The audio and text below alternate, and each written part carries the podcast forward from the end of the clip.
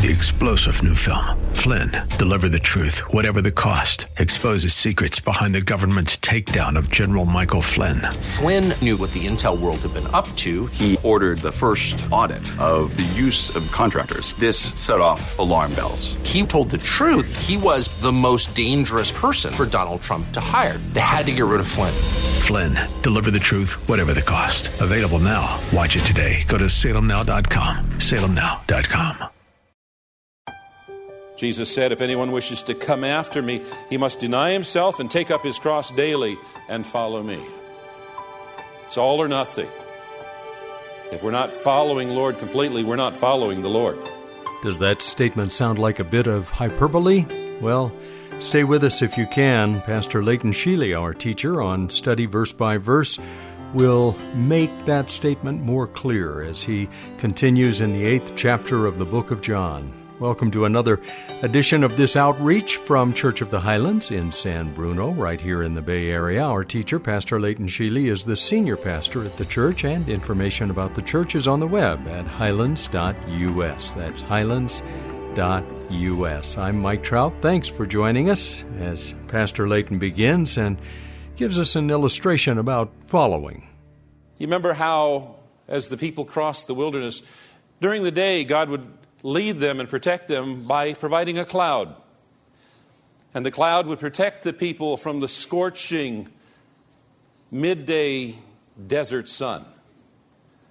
And then at night, the cloud would be replaced by a pillar of fire.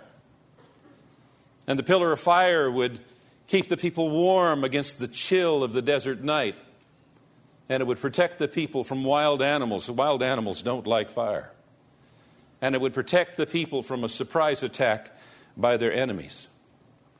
And the people of God would follow God by day under the cloud, and they would follow God by night, following the pillar of fire. And just as Israel followed that pillar of fire in the wilderness, so Jesus called men to follow him. He said, The one who follows him will not walk in darkness, but will have the light of life. Now, oftentimes we as Christians, we talk about following Jesus. But what does that mean? What does that mean? Well, the Greek word for follow is akouloutheo, and it has five different but closely related meanings. First, it means it's used often to describe a soldier who is following his leader. Wherever that leader goes, the soldier follows and obeys the commands. And we are told from Scripture that we are in a spiritual warfare. And we need to be following and participating with the army of Christ. We are soldiers of Christ in spiritual warfare. It's secondly used to describe a slave or a servant who is accompanying the master who is there to give service and carry out tasks as assigned and we as believers are servants of God, and we fulfill our duties with joy. We want to serve Christ, or at least we should. And if we're following Christ, we do. And then, thirdly, it was used of accepting the counsel of a wise person. And God has given us His wisdom in His Word and in His Spirit. And so to follow is to follow what is given us in God's Word, the leading of God's Word. Fourthly, it was used uh, in terms of giving obedience to the, the laws of a state or a city. And we as believers, we have dual citizenship. We are citizens of whatever earthly kingdom we're associated with, and might be more than one. But we're also citizens of heaven. And so we are obedient to the laws of heaven, the laws of God. And last and fifth, it's sometimes used of following a teacher's line of argument or discussion. In fact, oftentimes we will use the phrase ourselves today. When somebody is, is giving some explanation to us, we'll say something like, I'm following you. I understand. It, it, it means to not give slack attention, but to be an active learner. And when we're following the Lord, we are actively wanting to learn. We're paying attention to what God reveals to us through His Spirit and through His Word. The word follows has the connotation of, of complete submission. Receiving Jesus Christ not only as Savior, but also as Lord. In fact, in the Scriptures, you don't have another option. There's no scriptural option to accept Jesus Christ as Savior without accepting Him as Lord. If you accept Jesus Christ as your Savior, you must accept Him as Lord. And so to be a follower of Christ is to give oneself completely the, the body, the soul, the spirit in obedience. And if we're not following Jesus, then we're stumbling blindly in, blindly in our own darkness, stumbling, trying to figure things out, trying to manage problems in life that we can't find a solution to or greater than our ability. We're bound to make wrong choices and go down wrong paths and to end up suffering as the result of our decisions. But to follow Him is to walk in safety and light, not only in this world, but also in the world to come. Now, the Lord was not trying to make salvation easy. He's not interested in easy salvation, but rather genuine salvation. Jesus said, If anyone wishes to come after me, he must deny himself and take up his cross daily and follow me. It's all or nothing. If we're not following Lord completely, we're not following the Lord. Verse 13.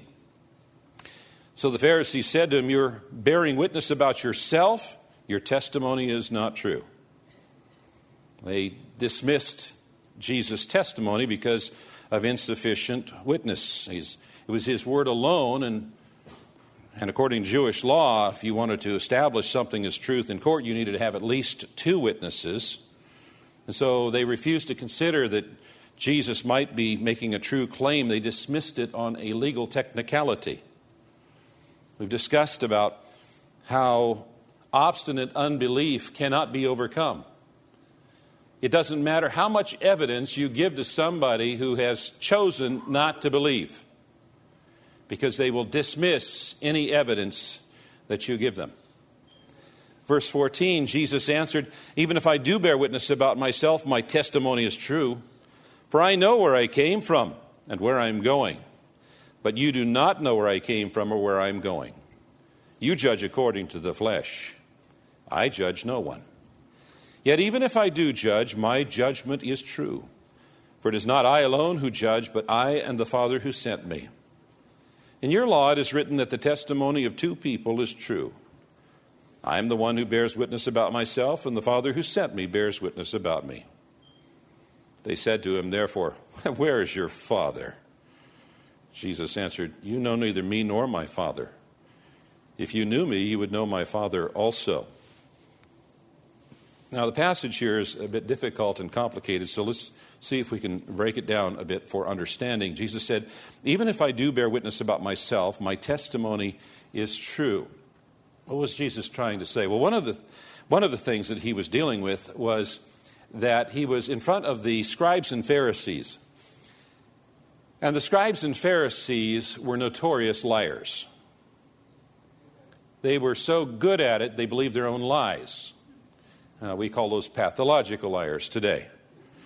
And uh, Jesus makes that clear in Matthew chapter 23 when seven times in a row he says, Woe unto you, scribes and Pharisees, hypocrites. Well, what's a hypocrite? Well, the word hypocrite is what we would say actor. A hypocrite was an actor on the stage. Uh, a hypocrite is someone who is trying to uh, convince you that they are someone they are not. That's what an actor is. They're not acting themselves, they're trying to act like someone else. They're, they're lying, and they're really good at it. And so, what Jesus here had to say is, You're so used to lying and being lied to, you assume everybody else is the same way. Don't assume that I am like you. My testimony is true. I tell the truth. Now, obviously, the testimony of one person can be true even if it's not substantiated by the witness of someone else. The demand for two or three witnesses is a means for establishing truth in a court of law. And so Jesus here gave several examples or evidences to support his testimony, and they were all related to his deity, which is something that the Pharisees and scribes rejected. First, he supported his claim by referring to his divine origin and destiny, which the Pharisees knew nothing about.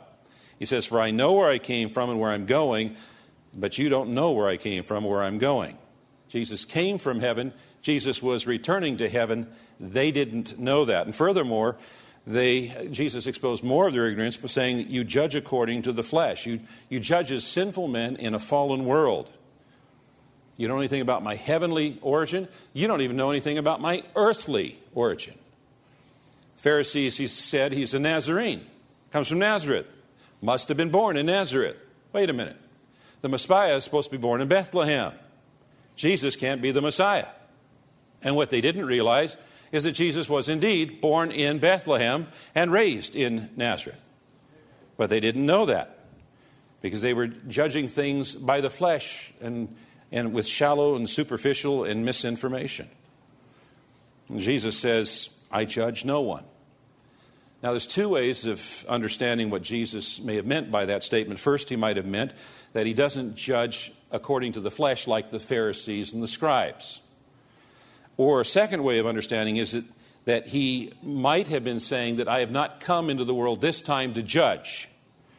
He said that in John 3 17. He says, For God sent not his Son into the world to condemn the world, but that the world through him might be saved. And so the first time Jesus came, it wasn't to bring condemnation or judgment, it was to bring salvation. Now, when he comes back the second time, he will be coming back in judgment. And that's what he's referencing in verse 16 when he says, Yet even if I do judge, someday he is coming back to judge. Yet even if I do judge, my judgment is true, for it is not I alone who judge, but I and the Father who sent me. And so this is the second evidence that Jesus provides for his testimony, and that is the shared divine nature that he has with the Father. Well, Pastor Layton will elaborate on that testimony when we come back with the next edition of Study Verse by Verse, and he'll move on in chapter 8 to verse 17 and more testimonies uh, about Jesus. And this being Friday, I do hope that you will be worshiping in your own church. If you're looking for a church, join us at Church of the Highlands in San Bruno.